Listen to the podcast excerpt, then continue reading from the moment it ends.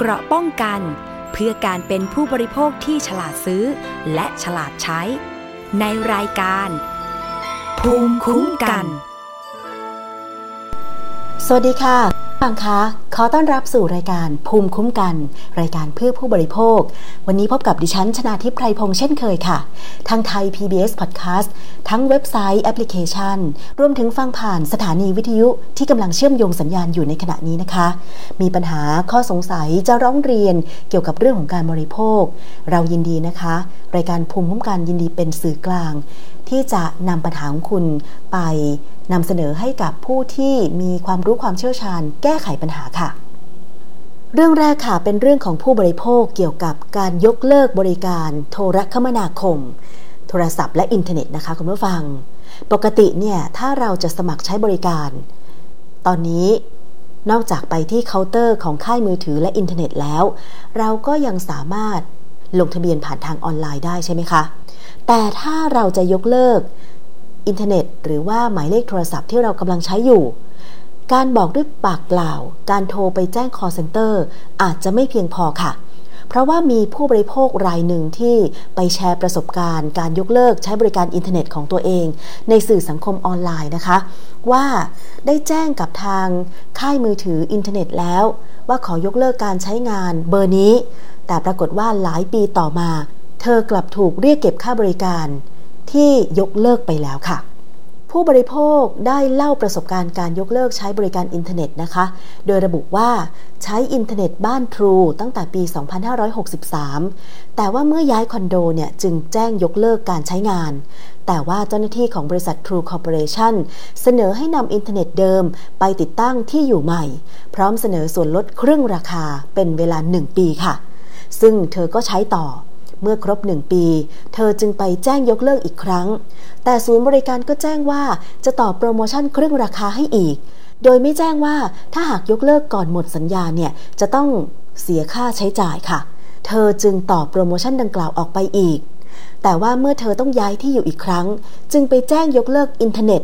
แต่ว่าโดนเรียกเก็บค่าผิดสัญญา เป็นเงินถึง 4,000 บาท แต่สุดท้ายค่ะ เธอได้แจ้งยกเลิกบริการไป แต่ทีนี้คุณผู้ฟังมันมีซิมโทรศัพท์ที่เคยแถมมาพร้อมกับบริการอินเทอร์เน็ตบ้านอยู่ ซึ่งตอนที่สอบถามพนักงานว่าเมื่อแจ้งยกเลิกอินเทอร์เน็ตแล้ว ซิมที่แถมมาจะยกเลิกให้เองไหม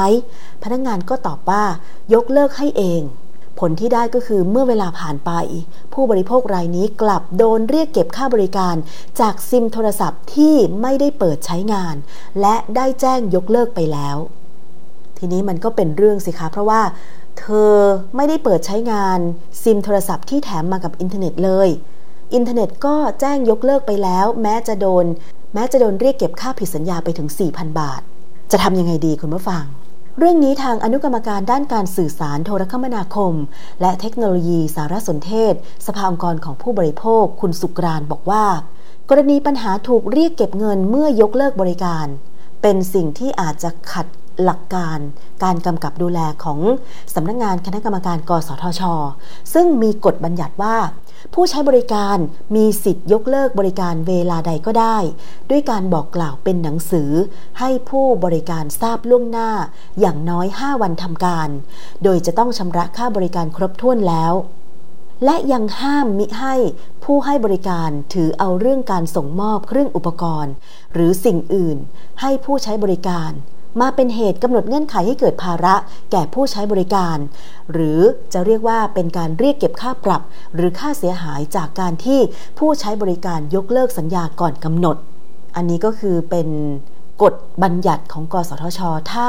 ผู้ใช้บริการต้องการยกเลิก ซึ่งเขาก็ระบุชัดเจนนะคะคุณผู้ฟังว่า ผู้ให้บริการเนี่ยต้องไม่เอาเรื่องของเงื่อนไขการส่งมอบเครื่องอุปกรณ์หรือสิ่งอื่น มาเป็นเหตุกำหนดเงื่อนไข ให้ผู้ใช้บริการถูกเก็บค่าปรับหรือค่าเสียหายอื่น ๆ จากการยกเลิกการใช้บริการนะคะ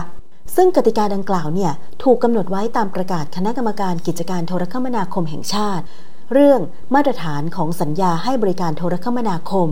พุทธศักราช 2549 ค่ะ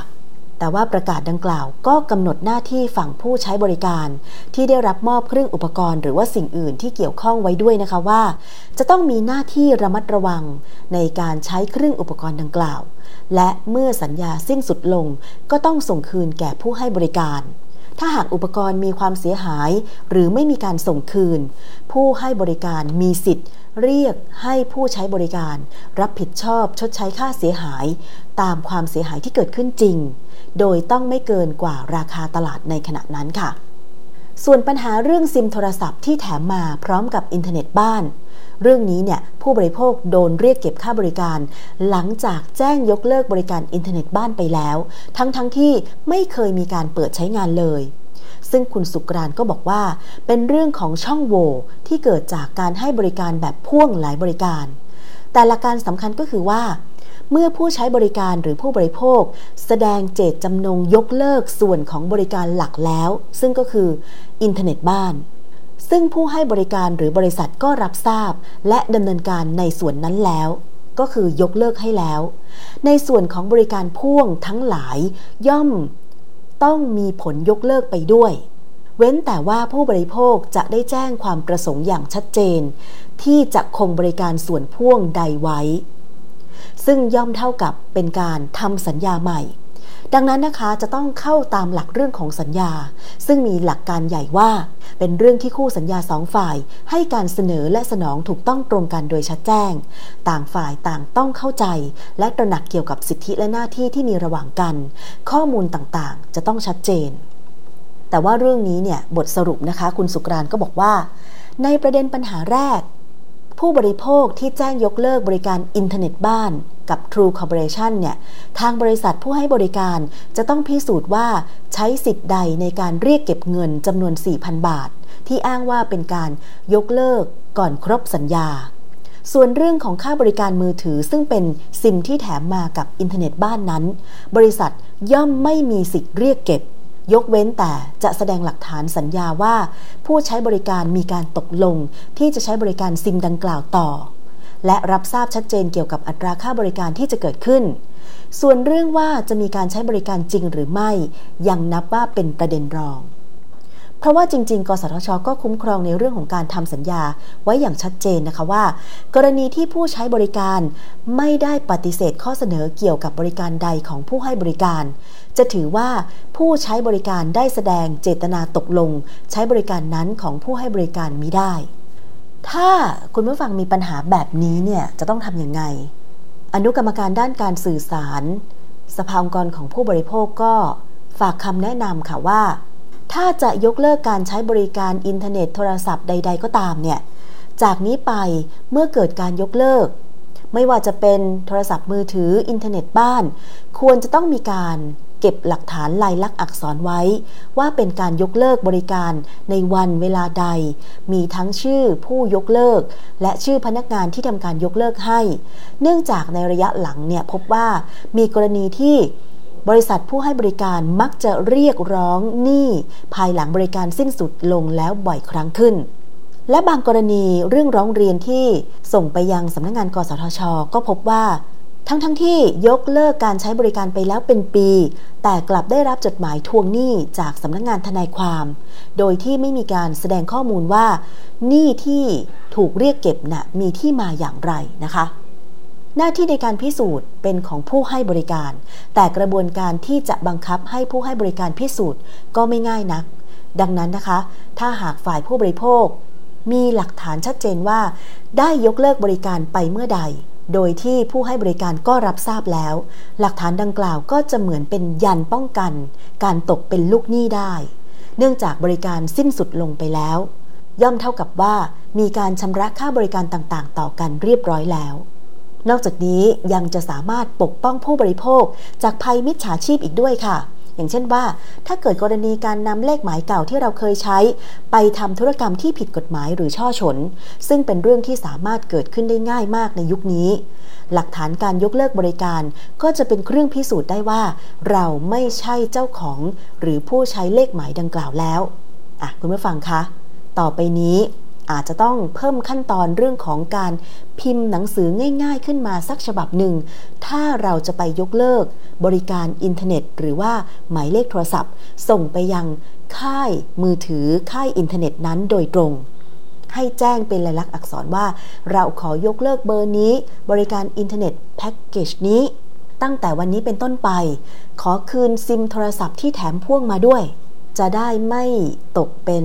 ลูกหนี้ของค่ายมือถือ เพราะว่าการแจ้งด้วยปากเปล่าไม่ได้มีลายลักษณ์อักษร มันก็อาจจะเกิดปัญหาเหมือนผู้บริโภครายนี้ ที่ทั้งถูกเรียกเก็บค่ายกเลิกสัญญาก่อนกำหนดถึง 4,000 บาท แถมยังถูกเรียกเก็บค่าบริการการใช้ซิมโทรศัพท์ ที่ตัวเองไม่เคยเปิดใช้เบอร์เลย อันนี้ก็ไม่เป็นธรรมกับผู้บริโภคด้วยเหมือนกันนะคะ ซึ่งถ้าเกิด มีปัญหาเรื่องของการยกเลิกบริการอินเทอร์เน็ตมือถือต่างๆ แล้วถูกเรียกเก็บเงินภายหลังแบบนี้ เก็บหลักฐานทุกอย่างไว้ให้ดีค่ะ ไม่ว่าจะเป็นแคปหน้าจอแชท Facebook หรือว่าใบเสร็จรับเงินต่างๆ ที่เราเคยได้ชำระเงินให้กับค่ายมือถือค่ายโทรศัพท์ไปแล้ว แล้วก็ร้องเรียนไปยังหมายเลขโทรศัพท์สายด่วนกสทช 1200 หรือร้องเรียนผ่านอินเทอร์เน็ตนะคะ ที่เว็บไซต์ สภาองค์กรของผู้บริโภค สายด่วน 1502 ค่ะ เกราะป้องกัน เพื่อการเป็นผู้บริโภคที่ฉลาดซื้อ และฉลาดใช้ ในรายการ ภูมิคุ้มกันอีกเรื่องหนึ่งนะคะเป็นควันหลงช่วงวันวาเลนไทน์ 14 กุมภาพันธ์ค่ะ ก็มักจะมีการสั่งดอกไม้หรือของขวัญมอบให้คนที่เรารักนะคะ ทีนี้ถ้าเกิดว่าโทรไปสั่งดอกไม้ ได้ชำระเงินออนไลน์ไปแล้ว แต่ว่าไม่ได้รับดอกไม้นี่สิคะเป็นเรื่องเลย ซึ่งในช่วงวันวาเลนไทน์ที่ผ่านมาเนี่ยพิธีกร ผู้ดำเนินรายการข่าวชื่อดังคุณออฟชัยนนท์ผู้ประกาศข่าวเนี่ยได้ออกมาโพสต์ ผ่านสื่อสังคมออนไลน์ของตัวเองค่ะว่า ได้สั่งจองช่อดอกไม้ผ่านเพจร้านจำหน่ายดอกไม้ Urban Flowers แล้วก็จ่ายเงินเป็นที่เรียบร้อยแล้วนะคะ แต่ว่าเมื่อถึงวันที่ตกลงกันไว้ กลับไม่ได้รับดอกไม้ แม้จะพยายามติดต่อทางร้านหลายครั้ง แต่ก็ไม่สามารถติดต่อได้ ซื้อของไม่ได้ของนะคะ จ่ายเงินไปแล้วด้วย แล้วในวันสำคัญอย่างเช่นวันแห่งความรักอย่างเงี้ยมันมีความจำเป็นไงที่จะต้องสั่งดอกไม้เพื่อไปมอบให้หญิงสาว หรือว่าคนที่เรารักนะคะ และถ้ามันเลยวันนี้ไป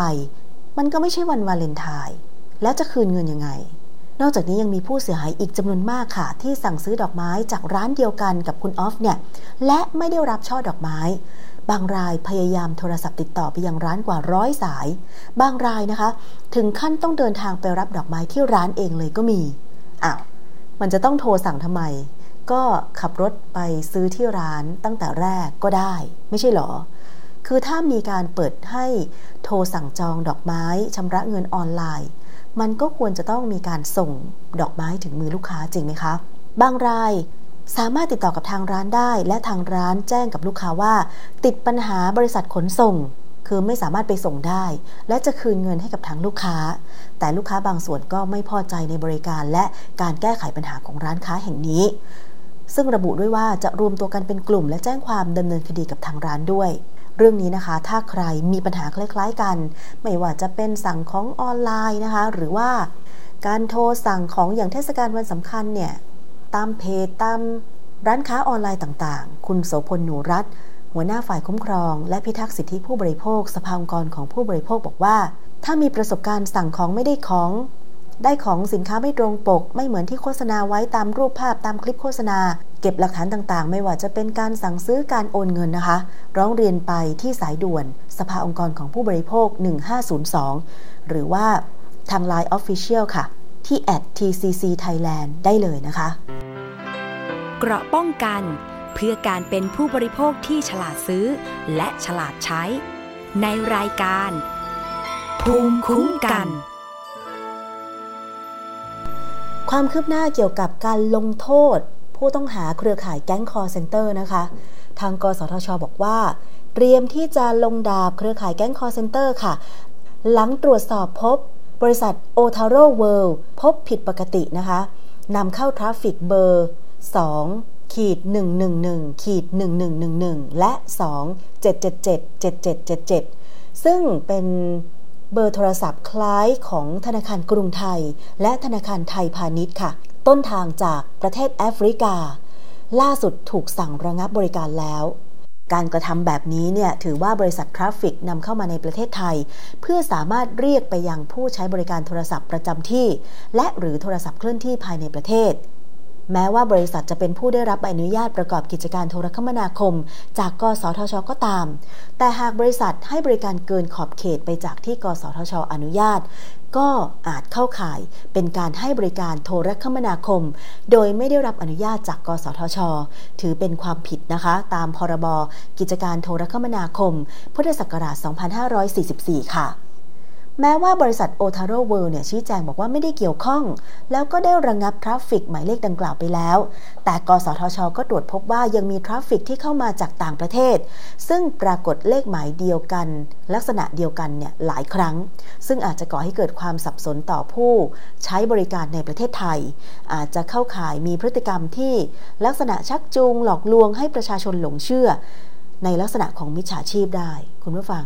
ถ้าเกิดว่ากสทชไม่ตรวจพบแล้วมีหมายเลขโทรศัพท์ ซึ่งต้นทางมาจากแอฟริกาใต้ แต่มันไปคล้ายกับหมายแต่มันไปคล้ายกับบริษัท แต่มันไปคล้ายกับหมายเลขโทรศัพท์ของธนาคารพาณิชย์ของไทยเนี่ย เป็นใครใครก็เข้าใจผิดนะ คุณผู้ฟังเออ02-111-1111 เนี่ย ของกรุงไทย 02-777-7777 เนี่ย ของไทยพาณิชย์ คุณผู้ฟังเมื่อได้ฟังแบบนี้แล้ว ต่อไปนี้ก็ต้องระมัดระวังตัวเองเพิ่มขึ้น ว่าแม้จะเป็นหมายเลขโทรศัพท์ call center ของธนาคารที่ให้บริการในไทยจริง แต่ถ้าโทรมาในลักษณะที่ฟังแล้วแบบ จะเอาเงินเราอย่างเดียวหลอกลวง จะดูดเงินเราเนี่ย ขอให้คุณปิดสาย ปิดรับสาย แล้วก็ไปติดต่อที่เคาน์เตอร์ธนาคารจะดีกว่า ว่าคุณได้ โทรมาไหมนะคะโทรมาด้วยเรื่องนี้หรือเปล่า ตรวจสอบไว้ก่อนยอมเสียเวลานิดหนึ่งดีกว่า ถูกดูดเงินถูกหลอกไปนะคะ เกราะป้องกันเพื่อการเป็นผู้บริโภคที่ฉลาดซื้อ และฉลาดใช้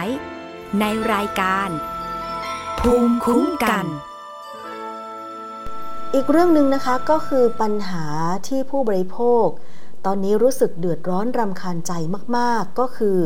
การโทรเข้ามาของแก๊งคอร์เซนเตอร์ มิจฉาชีพที่หลอกเรา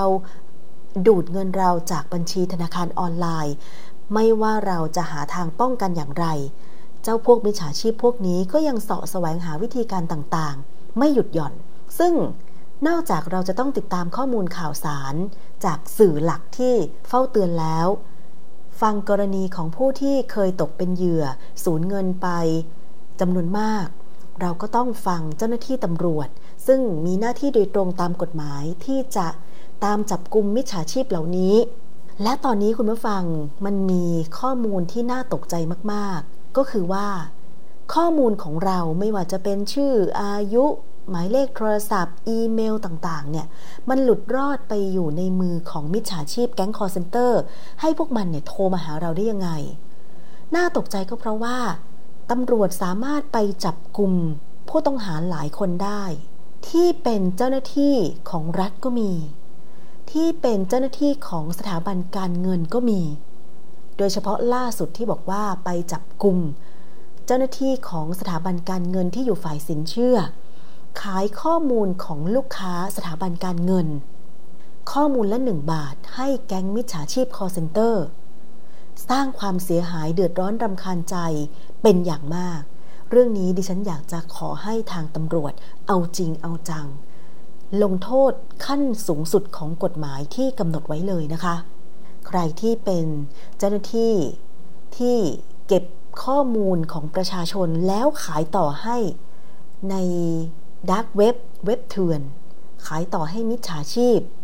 ซึ่งตัวเองได้เงินแต่คนเดือดร้อนก็คือประชาชนผู้บริโภค ที่ข้อมูลส่วนตัวถูกละเมิด ถูกโทรมารบกวน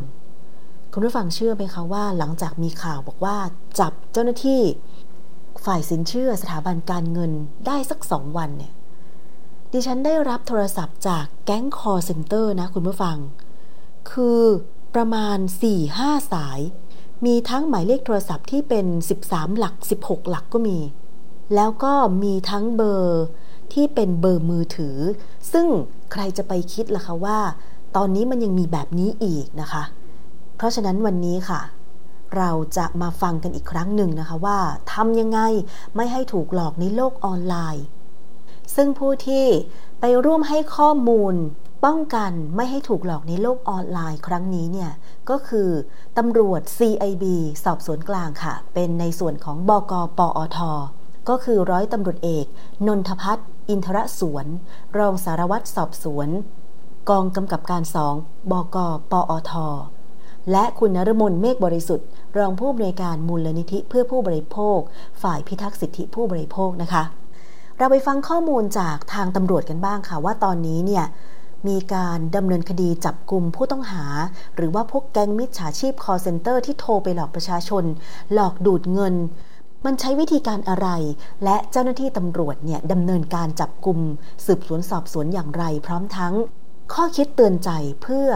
ป้องกันไม่ให้เราตกเป็นเหยื่อของแก๊งมิจฉาชีพ call center จากร้อยตำรวจเอก นนทพัฒน์อินทรสวนค่ะ ต้องบอกอย่างนี้ก่อนนะครับว่าเวลามิจฉาชีพโทรหรือว่าจะกาดจะหลอกเนี่ย เขาไม่สนใจเรื่องอายุเลยอ๋อเขาจริงเหรอเขาจะไม่สุ่ได้มมีโทกรลุ่มเลยเป้าหฮะมายอะไรอย่างนี้เหรอผมเข้าใจว่าแบบนั้นนะเขาจะมีเป็นสุ่มโทรเลยครับเขาไม่เลือกเพศไม่เลือกอายุ คือทุกคนไม่ว่าจะอายุเท่าไหร่ก็แล้วแต่บางทีเด็ก10ขวบเรารับสายเห็นไหมฮะในอ่าตามคลิปตามโซเชียลมีเดียต่างๆ เด็ก10ขวบรับสายคุยกับมิจฉาชีพ ก็มีอย่างผู้สูงอายุก็มีคือมิจฉาชีพเนี่ยเขาจะสุ่มไปเลยฮะเจอใครเขาก็หลอก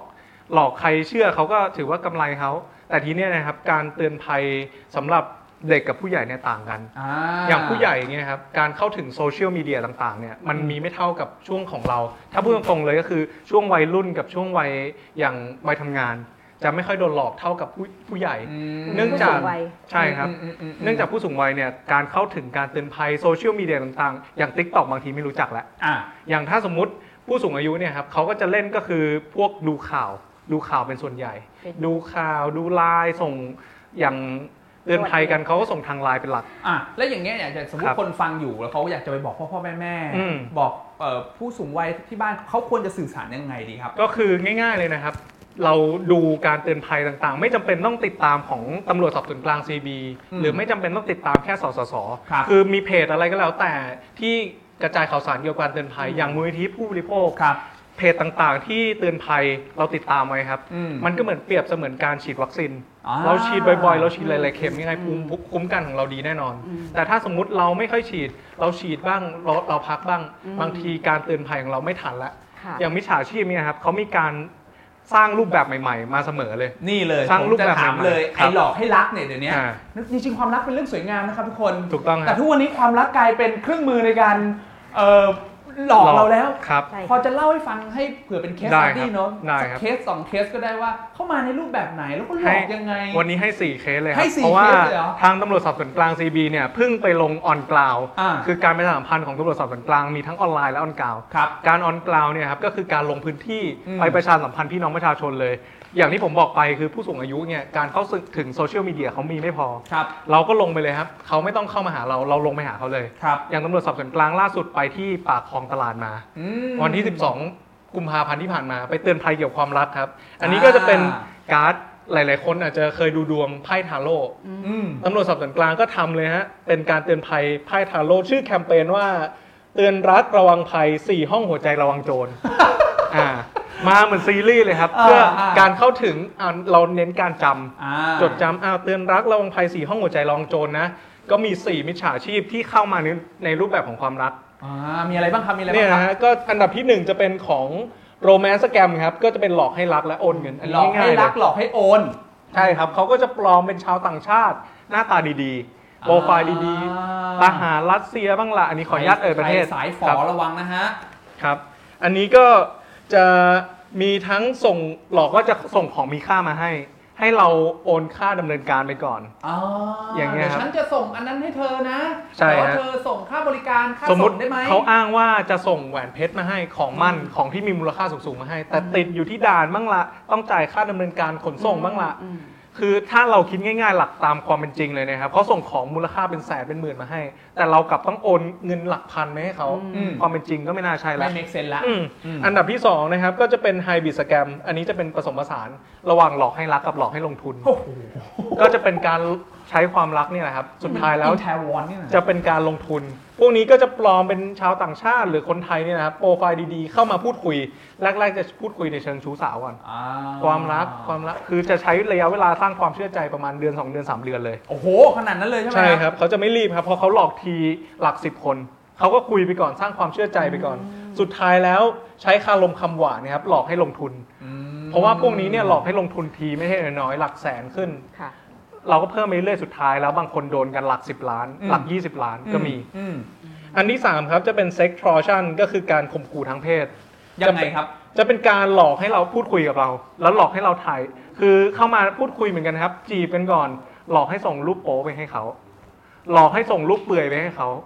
ชุดว่าบวิวไว้ให้เขาอย่างเงี้ยครับ แล้วเขาจะใช้การข่มขู่ อ๋อเอาไว้แบล็กเมย์แบบในแบหล็นักงเมเนี่ยลเหรอใช่ครับป๊าด ถ้าสมมุติคุณไม่โอนเงินให้ฉัน ฉันจะปล่อยภาพพวกนี้ของเธอออกสู่โซเชียล โอ้โหอย่างเงี้ยครับ อันดับสุดท้ายครับเป็นเดทติ้งฟอร์ดครับ คือลวงให้ออกเดท พวกนี้ก็ถือว่ามีความอันตรายเหมือนกัน จะเป็นในรูปแบบของ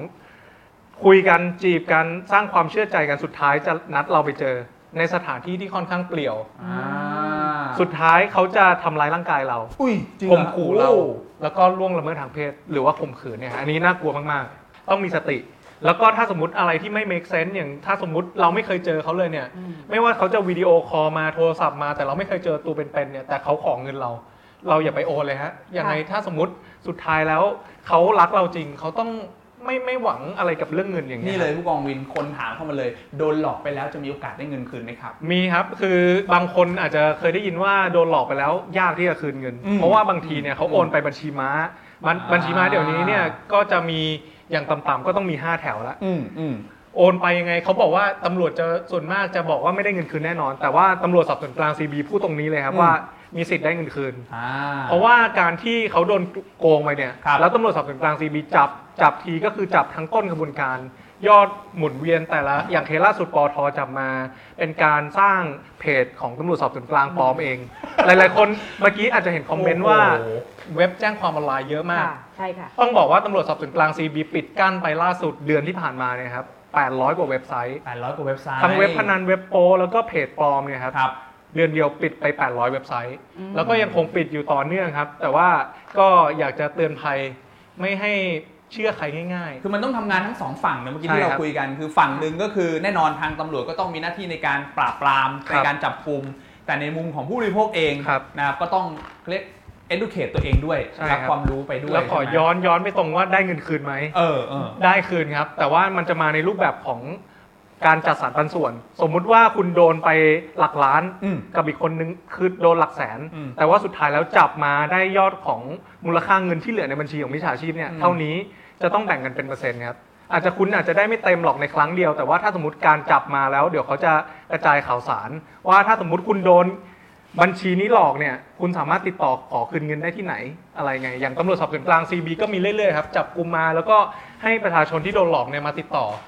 ก็สามารถติดตามได้นะครับ ถ้าสมมติมีข่าวสารที่เกี่ยวกับการจับแก๊งคอลเซ็นเตอร์ แล้วจะมีการคืนเงินเนี่ยเดี๋ยวจะมีการโพสต์ Facebook ของตำรวจสอบสวนกลาง CB อัปเดตอยู่เสมอ นั่นคือเสียงของร้อยตำรวจเอกนนทพัฒน์อินทรสวน รองสารวัตรสอบสวนกองกำกับการสองบกปอทนะคะ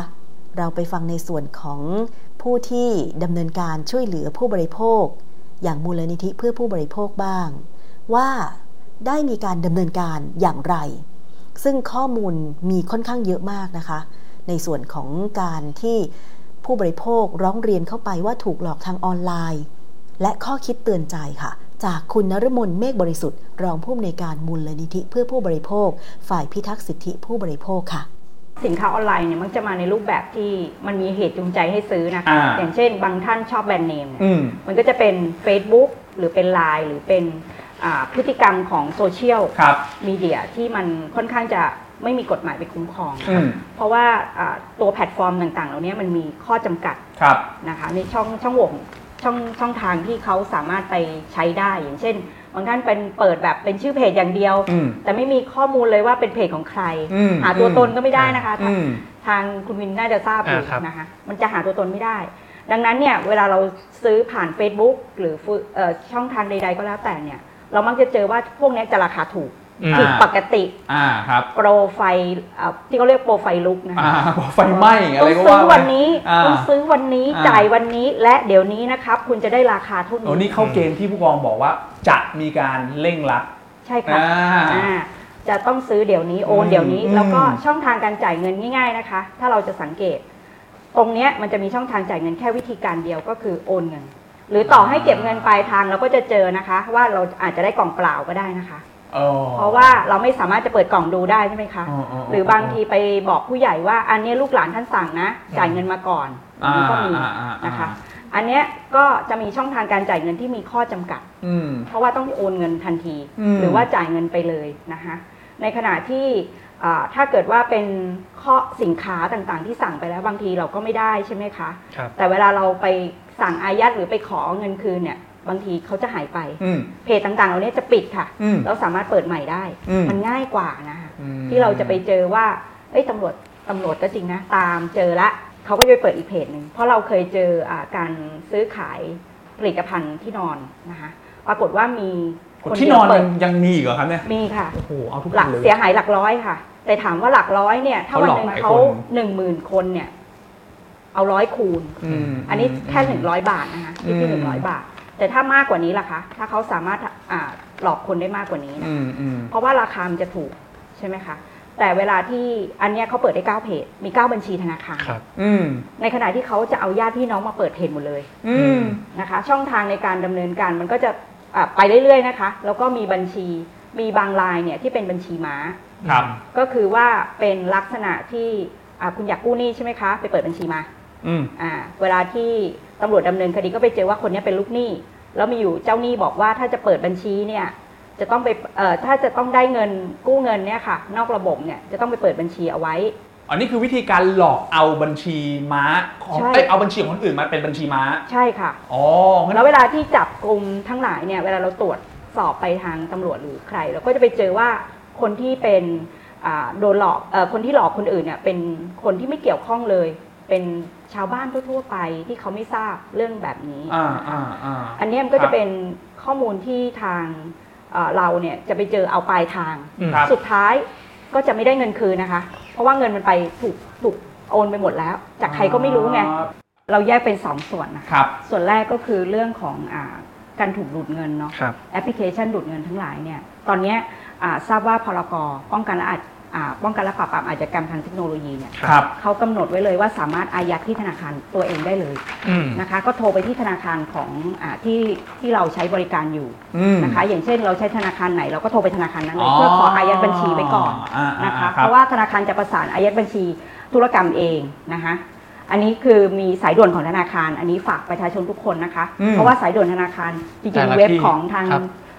CIB ก็ลงไว้นะสายด่วนธนาคารอันนี้คือแต่ธนาคารเขามีที่หขนึ่องเขาเลยใช่ไหมครับใช่ค่ะาช่องทางของธนาคารเนี่ยเขาจะตั้งรับเรื่องอ่าเรื่องเรื่องบัญชีแบบนี้ไว้หมดเลยอืมนะคะส่วนอันที่สองก็คือเรื่องของปัญหาเรื่องโรงเรียนออนไลน์อ่าเรื่องโรงเรียนทั้งหมดนะคะไม่ใช่เรื่องการซื้อสินค้าออนไลน์อย่างเดียวเนี่ยมูลนิธิก็มีช่องทางที่จะให้คำปรึกษาให้ข้อมูลกับผู้บริโภค หรือช่วยเหลือผู้บริโภคในการดำเนินคดีต่างๆ หรือปรึกษาปัญหาเนี่ยก็คือ 022483737 อันนี้เป็นช่องทาง แล้วก็มีอ่าเพจ Facebook นะคะ ก็ inbox เข้าไปนะคะอ่า แล้วก็มี Line มี Line Official นะคะ อีเมลนะคะ หลาย ๆ ช่องทางอืม เพื่อให้ผู้บริโภคส่งเรื่องนะคะ เพราะว่าเราอาจจะทำงานในช่วงกลางวัน อืม แต่ว่าเข้าไปให้ข้อมูลไว้ก่อนได้นะคะ อ่า แต่ถ้าเป็นเรื่องร้องเรียนออนไลน์เนี่ยแจ้งความดำเนินคดีใน 1441 ก่อนหน้านี้จะดีนะคะ แล้วก็อายัดได้เลยจะจะรวดเร็วกว่า นั่นคือเสียงของคุณนฤมลเมฆบริสุทธิ์นะคะ รองผู้อำนวยการมูลนิธิเพื่อผู้บริโภค เรื่องของการป้องกันไม่ให้ถูกหลอกจากแก๊งมิจฉาชีพเนี่ยเป็นส่วนหนึ่งที่เราจะต้องทำอยู่แล้ว แต่ว่าเท่าที่ได้เคยพูดคุยกับเจ้าหน้าที่ตำรวจ หรือว่าในส่วนอื่นที่ต้องมีหน้าที่โดยตรงในการป้องกันและปราบปราม แก๊งมิจฉาชีพเนี่ยนะคะ ทั้งกสทชเองก็ไล่ปราบปรามเสาสัญญาณ โทรคมนาคมเถื่อนที่มักจะอยู่ตามแนวชายแดนนะคะ พวกกล่องปล่อยสัญญาณอินเทอร์เน็ตต่างๆ แล้วก็ตำรวจนะคะ โดยเป็นนโยบายหลักๆ เลยนะคะ ที่ทางตำรวจบอกว่าจะต้องเร่งปราบปราม มิจฉาชีพแก๊งคอลเซ็นเตอร์ที่มาสร้างความเสียหายให้กับผู้บริโภค หลอกดูดเงินไป มันเป็นสิ่งที่ไม่ควรจะเกิดขึ้นเลยนะคะ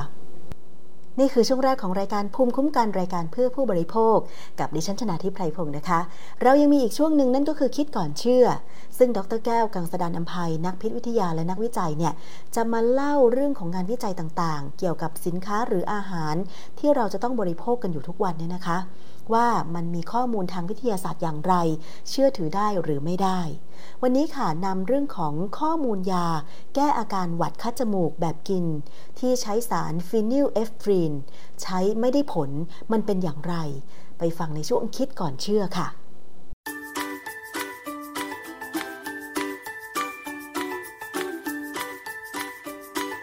ช่วงคิดก่อนเชื่อ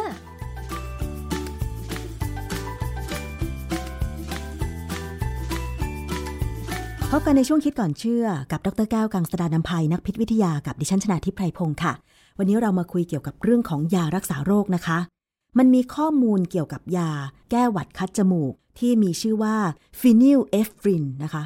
มันมีข้อมูลว่าบางครั้งบางคนเนี่ยใช้ยาตัวนี้แล้วไม่ได้ผลเลย เขาก็มีข้อมูลทางด้านงานวิจัยออกมาว่าทำไมถึงไม่ได้ผล อาจารย์แก้วคะยาแก้หวัดคัดจมูกฟีนิลเอฟรีนเนี่ย งานวิจัยเขาว่ายังไงคะ ว่าทำไมบางคนถึงใช้ไม่ได้ผลคะอาจารย์ ในเว็บไซต์ของ US FDA หรืออยอเมริกาเนี่ยก็มีบทความเรื่อง FDA ชี้แจงผลลัพธ์ของการประชุมคณะกรรมการที่ปรึกษาล่าสุดเกี่ยวกับฟีนิลเอฟรีนแบบกินเขากล่าวว่าเออบทความที่อยู่เมื่อวันที่ 14 กันยายน 2023 เขาก็บอกว่าทีมผู้เชี่ยวชาญที่ให้คำปรึกษาแก่คณะกรรมการอาหารและยาของสหรัฐเนี่ย เผยถึงผลประเมินทบทวนการทดลองระดับคลินิกที่จัดทำขึ้นล่าสุด ซึ่งชี้ว่ายาแก้หวัดคัดจมูกชนิดกิน ที่มีตัวยาสำคัญคือฟิโนเอฟรินเนี่ยไม่สามารถลดน้ำมูก หรือช่วยให้ผู้ป่วยหายใจสะดวกขึ้นอย่างไรตามที่โฆษณาไว้ ยาตัวนี้มันเป็นยาโบราณนะใช้มานาน ขึ้นทะเบียน จดสิทธิบัตรได้ตั้งแต่ 1927 แล้วก็เริ่มใช้ทางการแพทย์เนี่ย1938 ซึ่งถ้าคำนวณแล้วก็ประมาณ 85 ปีมาแล้วนะค่ะที่เราใช้ยาที่ทั่วโลก ก่อนเนี่ยเรามียาตัวหนึ่งชื่อสูโดเอฟิดรีน ซึ่งเป็นยาแก้หวัดที่ใช้ได้เลย แต่บังเอิญมันเป็นยาเสพติดค่ะขึ้นทะเบียนยาเสพติดไปแล้วเขาเลยต้องเลิกก็เลยเอา ฟีโนเอฟรินเนี่ยมาใช้แทน เพราะว่าสูตรตัวตัวโครงสร้างทางโมเลกุลเขาเนี่ยคล้ายกัน และดูจะมีผลด้วย ก็มีการใช้มานาน แต่ปรากฏว่าหลังๆเนี่ยมันก็มีการประเมินผล ผมไปดูข้อมูลที่เขาประเมินประสิทธิภาพการใช้ยาเนี่ยมีเยอะมากนะว่าได้ผลได้ผลได้ผลมาตลอดนะฮะพอสัก4ี่หปีที่แล้วเนี่ยเริ่มมีออกมาว่าไม่ค่อยได้ผลค่ะสุดท้ายเนี่ยคณะกรรมการที่เป็นที่ปรึกษาของ FDA เนี่ยเขาก็เอาข้อมูลมาดู บอกว่ามันดูจะไม่ได้ผลนะเพราะว่ามันมีบทความเรื่องหนึ่ง ชื่อการทบทวนและการวิเคราะห์ Meta Analysis ถึงประสิทธิภาพและความปลอดภัยของฟีนิลเอฟรีนที่กินทางปาก ตีพิมพ์ในวารสาร The Annals of Pharmacotherapy ปี 2007 มีข้อสรุปว่ามีหลักฐานไม่เพียงพอว่าฟีนิลเอฟรีนแบบกินทางปาก มีประสิทธิผลในการใช้เป็นยาแก้คัดจมูก ซึ่งยาตัวเนี้ย เป็นยาที่ไม่ต้องมีใบสั่งแพทย์อืมแล้วก็แนะนำให้สำนักงานคณะกรรมการอาหารและยาสหรัฐอเมริกาเนี่ยนะค่ะศึกษาเพิ่มเติมเพื่อความปลอดภัยและประสิทธิภาพของยาตัวนี้ จริง ๆ แล้วเนี่ยเขาแนะนำด้วยซ้ำว่าถ้ายกเลิกไปแล้ว แต่ว่าทาง FDA นี่ของอเมริกาเนี่ยก็ยังขอต่อรองอีกบอกว่าเพราะมันมีผลในบทความอีกเรื่องหนึ่งนะชื่อการศึกษาแบบสุ่มที่มีการควบคุมด้วยยาหลอกถึงประสิทธิภาพของฟีนิลเอฟรีนไฮโดรคลอไรด์ที่กินทางปากสำหรับ อาการคัดจมูกของคนไข้โรคจมูกอักเสบ ภูมิแพ้ตามฤดูกาลในวารสาร Journal of Allergy and Clinical Immunology in Practice ปี 2015 ให้ข้อสรุปว่าการให้ยาฟีนิลเอฟรีนไฮโดรคลอไรด์ขนาดสูงถึง 40 มิลลิกรัมทางปากทุก 4 ชั่วโมงนั้น ไม่ได้ดีอย่างมีนัยสำคัญไปกว่ายาหลอก ในการบรรเทาอาการคัดจมูกในผู้ใหญ่ ที่เป็นโรคจมูกอักเสบจากภูมิแพ้ ดังนั้นเนี่ยโดยสรุป 2 บทความเนี่ยเขาก็เลยบอกว่า น่าจะมีการแก้ไขข้อมูลในการใช้ยาของออยอเมริกาแล้วต้องแก้ไขแล้วล่ะอันนี้ปัญหาคือผู้บริโภคจะทำไงอะค่ะสองงานวิจัยที่อาจารย์ยกตัวอย่างมาเนี่ยเป็นของอเมริกาว่าอาจจะต้องมีการทบทวน ว่าจะมีการอนุญาตให้ใช้ตัวยาแก้หวัดคัดจมูกฟีนิลเอฟรีนต่อไปหรือไม่ แต่สำหรับในเมืองไทยล่ะคะ ผู้บริโภคสมมุติว่าจะต้องไปซื้อยาเอง ไปขอรับคำปรึกษาที่ร้านขายยาจากเภสัชกรอย่างเงี้ยค่ะ จะมีการสังเกตตัวยาอะไรได้อย่างไรคะ ต้องอ่านฉลากนะต้องอ่านฉลากว่ามีฟีนิลเอฟรีนไหมประเด็นคือว่าอย่างนี้บ้านเราเนี่ยยังไม่ได้ข้อมูลนี้นะเพราะว่าข้อมูลเนี่ยมันเพิ่งออกมาได้ไม่นานนี่เองค่ะประเด็นที่สำคัญคือเดิมเนี่ยหลายคนก็มีความรู้สึกแล้วว่ามันใช้ไม่ได้ผลหรอก แต่บางคนอาจจะบอกว่าได้ผล เหตุผลก็คือว่ายาตัวเนี้ยมันมีเอนไซม์ที่ทำลายยา ซึ่งอยู่ที่ลำไส้เล็กเรา คือเอนไซม์เนี่ยที่จะใช้ทำลายยาตัวเนี้ยคือ monoamine oxidase ความจริงแล้วเนี่ยมีในหลายอวัยวะในร่างกายนะ แต่ว่าที่ลำไส้เล็กเนี่ยก็จะมี ดังนั้นเนี่ยเวลาเราเข้าไปดูข้อมูลของเว็บไซต์ทางการแพทย์ส่วนใหญ่นะก็จะบอกว่ายาตัวนี้เนี่ยมีการดูดซึมที่ระบบทางเดินอาหารเหมือนกัน แต่ว่าได้แค่ประมาณ 38%เหตุผลที่มันหายไป 62%ก็เพราะว่ามีเอนไซม์ที่ผนังลำไส้ทำลายยาตัวนี้ทิ้งไป จากนั้นพอยานี้ดูดซึมเข้าไปในเลือดแล้วเนี่ยจะจับกับพลาสมาโปรตีน คือคือโปรตีนที่อยู่ในน้ำเลือดเนี่ย จับซะได้ประมาณ 95%เพราะฉะนั้นเหลือแค่ 5%ของ 38%แรกที่เข้าไปเนี่ยก็เหลือนิดเดียวเหลือสัก 3-4%ค่ะที่จะออกฤทธิ์แต่นี่ประเด็นคือว่าเวลาจะออกฤทธิ์เนี่ยมันต้องมีจับตัวรับหรือ receptor ที่สมมติว่าเป็นที่จมูกเนี่ยค่ะก็ขึ้นอยู่กับว่าคนนั้นมี receptor ดีพอไหมที่จะไวพอจะรับการทำงานของยาตัวนี้อืมคือยาตัวนี้เนี่ยเป็นยาที่เขาใช้ในหลายกรณีนะ ใช้เป็นยาน้ำสำหรับกิน เป็นยาเม็ดก็มี เป็นยาหยอดจมูกเป็นสเปรย์นะฮะค่ะหรือเป็นยาหยอดตา เป็นยาเหน็บทวารหรือเป็นยาฉีด เป็นยาหยอดตาเนี่ยก็มีสรรพคุณเกี่ยวกับตาหมอตาจะเป็นคนบอก ถ้าใช้เหน็บทวารก็จะมีผลอื่นอย่างหนึ่งหรือถ้าแล้วแต่กรณีมันมันมีข้อบ่งชี้ของเขาคือในบัญชียาหลักแห่งชาติของบ้านเราเนี่ยนะอยู่ในหมวดยาหยอดตาอืมเพราะฉะนั้นถามว่ายาตัวนี้ต้องถอนออกจากจากตลาดไหมคงต้องถอนในอนาคตในกรณีของยากินเพื่อลด อาการคัดจมูก แต่ถ้าใช้ในกรณีอื่น เป็นยาหยอดตา เป็นยาพ่นจมูกเนี่ยยังใช้ได้อืมเพราะว่าค่อะไร เพราะว่าในการหยอดตาหรือในการเหน็บทวารหรือในการพ่นจมูกเนี่ยยังไม่มีเอนไซม์ monoamine oxidase มาทำลายยา อ๋อ ค่ะ คือตอนนี้เขาตรวจพบแค่ว่าตัวยาฟีนิลเอฟรีนเนี่ย ถ้าเอนไซม์จะถูกทำลายก็คือ เป็นแค่เฉพาะยากินเท่านั้น ส่วนถ้าเป็นยาหยอดตากับเหน็บทวารเอนไซม์ของเรายังไม่สามารถที่จะทำลายได้ใช่ไหมคะ มันไม่มีตรงนั้นอืมมันก็เลยไม่ทำลาย เพราะฉะนั้นการพ่นจมูกเนี่ยยังใช้ได้อ๋อเพราะฉะนั้นเนี่ยง่ายๆ คือถ้าใครมีอาการเป็นหวัดไข้จมูกภูมิแพ้ภูมิแพ้ต้องมีแน่ เพราะตอนนี้ผมก็แพ้แล้วนะ อากาศบ้านเราตอนนี้แย่แล้ว PM 2.5 มาแล้ว แต่ผมไม่ถึงกับคัดจมูก ถ้าคัดจมูกเนี่ยควรจะไปซื้อ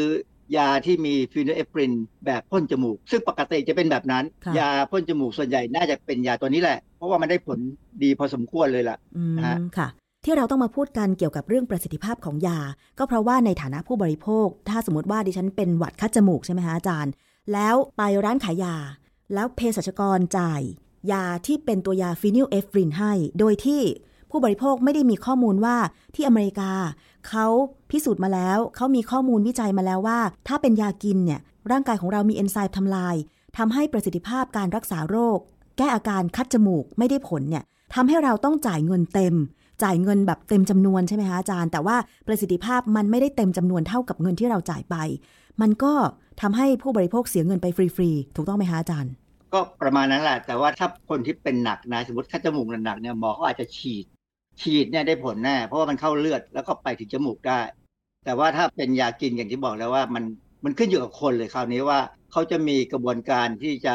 ทำให้ยาออกฤทธิ์ได้ไหม คือบางคนเนี่ยอาจจะมีเอนไซม์ไม่สูง ยาอาจจะผ่านเข้าไปในเลือดได้มากขึ้นกว่าคนที่มีเอนไซม์ปกติอะนะค่ะคือปกติเนี่ยเข้าได้ 38%แล้วก็ไปจับตัวกับพลาสมาโปรตีนอีกคราวนี้ มันก็เลยกลายเป็นว่าได้ผลบ้างไม่ได้ผลบ้างแต่ส่วนใหญ่ เหมือนจะไม่ได้ผลค่ะยาที่ใช้มานาน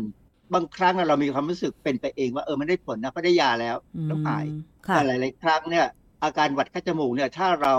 ดื่มอะไรร้อนๆบางทีก็หายได้ค่ะ อาจารย์คะ US FDA เขามีข้อมูลเป็นที่แน่ชัดแล้วใช่ไหมคะว่าตัวยาฟีนิลเอฟรีนแก้อาการคัดจมูกแบบกินอาจจะใช้ไม่ได้ผลสำหรับบางคน เขายังไม่ประกาศ เพราะว่าเขากำลังรอฟังข้อมูลจากบริษัทขายยา ซึ่งบริษัทผลิตยาเนี่ยเขาไม่เห็นด้วยอยู่แล้วนะกับข้อมูลพวกนี้ แต่ว่าก็ต้องฟังคณะกรรมการแล้วก็ต้องมีการประชุมคงอีกไม่นานหรอกคงออกมาว่าจะเอายังไงดี เพราะยาตัวนี้เป็นยาที่ ขายได้โดยไม่ต้องใช้ใบสั่งแพทย์ ดังนั้นเนี่ยมันเป็นยาที่ขายดีอืมบริษัทขายยาเขาคงไม่อยากให้หลุด แต่ว่าถ้าจำเป็นจริงๆมันก็ต้องหลุดอะค่ะ แต่ว่าในฐานะผู้บริโภคตอนนี้อาจารย์จะมีคำแนะนำยังไง ถ้าเกิดว่าบางคนที่ไปรักษาตัวที่โรงพยาบาล หมอและเภสัชอาจจะช่วยสั่งยาให้ดูตัวยาให้ แต่ถ้าเกิดบางคนเนี่ยมีแค่อาการเป็นหวัดคัดจมูก ไปซื้อยาที่ร้านขายยามาก็หาย มากินเองก็หายอย่างเงี้ยค่ะ คือถ้าไปซื้อมาแล้วถ้าอ่านฉลากเป็นหรืออ่านได้นะมันมันเป็นภาษาอังกฤษนะ ถ้าอ่านได้ว่ามีฟินิเอฟรินเนี่ยก็ลองดูซิว่ามันได้ผลไหม ถ้ากินเข้าไปแล้วไม่ได้ผล ก็แสดงว่าไม่ได้ผลค่ะก็เสียเงินไป คืออาการคัดจมูกแบบภูมิแพ้เนี่ย มันไม่ได้เป็นนานหรอก ถ้าไม่เป็นแรงๆอะนะครัก็บคงหายได้ แต่ว่าถ้าเป็นมากๆอะนะ แล้วไปหาหมอแล้วหมอจ่ายยามาเนี่ย ถ้าอ่านฉลากดูได้ว่าเป็นตัวนี้ไหมถ้า บางครั้งอาจจะใช้ตัวอื่น อาจจะมีตัวยาตัวอื่น ซึ่งอาจจะได้ผลดีกว่า แต่มันคงมีผลข้างเคียงที่แรงกว่าค่ะ คือยาตัวนี้เป็นยาปลอดภัย เขาใช้คำว่าเป็นยาปลอดภัยเลยล่ะ หยอดตาได้พ่นจมูกได้นะเหน็บทวารได้ไม่มีปัญหา แต่ว่าปลอดภัยไม่ได้หมายความว่าได้ผลนี่ค่ะ เพราะฉะนั้นถ้าไปร้านขายยานะคะจะซื้อยาแก้หวัดคัดจมูกมาควรจะต้องปรึกษาเภสัชกร ขอให้เขาให้ข้อมูลแล้วก็แนะนำชนิดของยาที่เราจะกินนะคะอาจารย์ ผมกังวลว่าเภสัชกรจะไม่รู้ข้อมูลตรงนี้อ้าวเพราะว่าคือจะมีเภสัชกรคนไหนบ้างที่เข้าไปดูเว็บไซต์ของ FDA อเมริกา ก็อาจจะมี คือผมไม่แน่ใจเหมือนกันด้วยซ้ำว่าออยบ้านเราเนี่ยสนใจเรื่องนี้ดูอยู่หรือเปล่า แต่คงอาจจะดูอยู่ เพราะว่าออยบ้านเราก็ต้องดูออยอเมริกาอยู่แล้วเป็นประจำอะนะค่ะอาจจะมีข้อมูลอยู่แล้ว แล้วคงรอรอว่าออยอเมริกาจะเอายังไง ถ้าออยอเมริกาบอกว่ายกเลิกไม่ให้ใช้ไม่ให้ขาย ก็อีกเรื่องหนึ่ง คือแต่ว่าไม่ได้หมายความว่ายกเลิกยาที่ใช้ทั้งอื่นนะค่ะใช้ยาหยอดตา ยาพ่นจมูก อันนี้คงยังใช้ได้ขายได้ เพราะมันมันได้ผล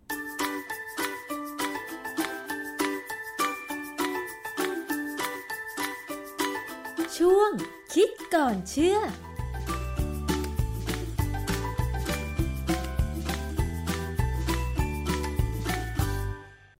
เรื่องของการใช้ยานะคะจำเป็นที่เราจะต้องรู้ข้อมูลเป็นอย่างมาก เพราะว่ายา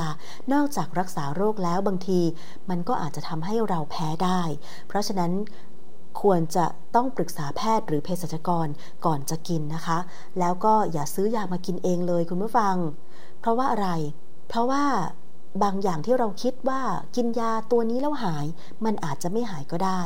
ต้องไปขอคำปรึกษาจากผู้รู้ให้ถ่องแท้ซะก่อนนะคะ ด้วยความปรารถนาดีกับผู้บริโภค จากรายการภูมิคุ้มกันรายการเพื่อผู้บริโภค วันนี้ดิฉันชนะทิพไพรพงศ์ต้องลาไปก่อน สวัสดีค่ะ ติดตามฟังรายการได้ที่เว็บไซต์ thaipbspodcast.com และ YouTube Thai PBS Podcast ฟังทางแอปพลิเคชัน Thai PBS Podcast Spotify Google Podcast Podbean SoundCloud และ Apple Podcast กดติดตามเป็นเพื่อนกันทั้ง Facebook Twitter Instagram และ YouTube Thai PBS Podcast แค่ฟังความคิดก็ดังขึ้น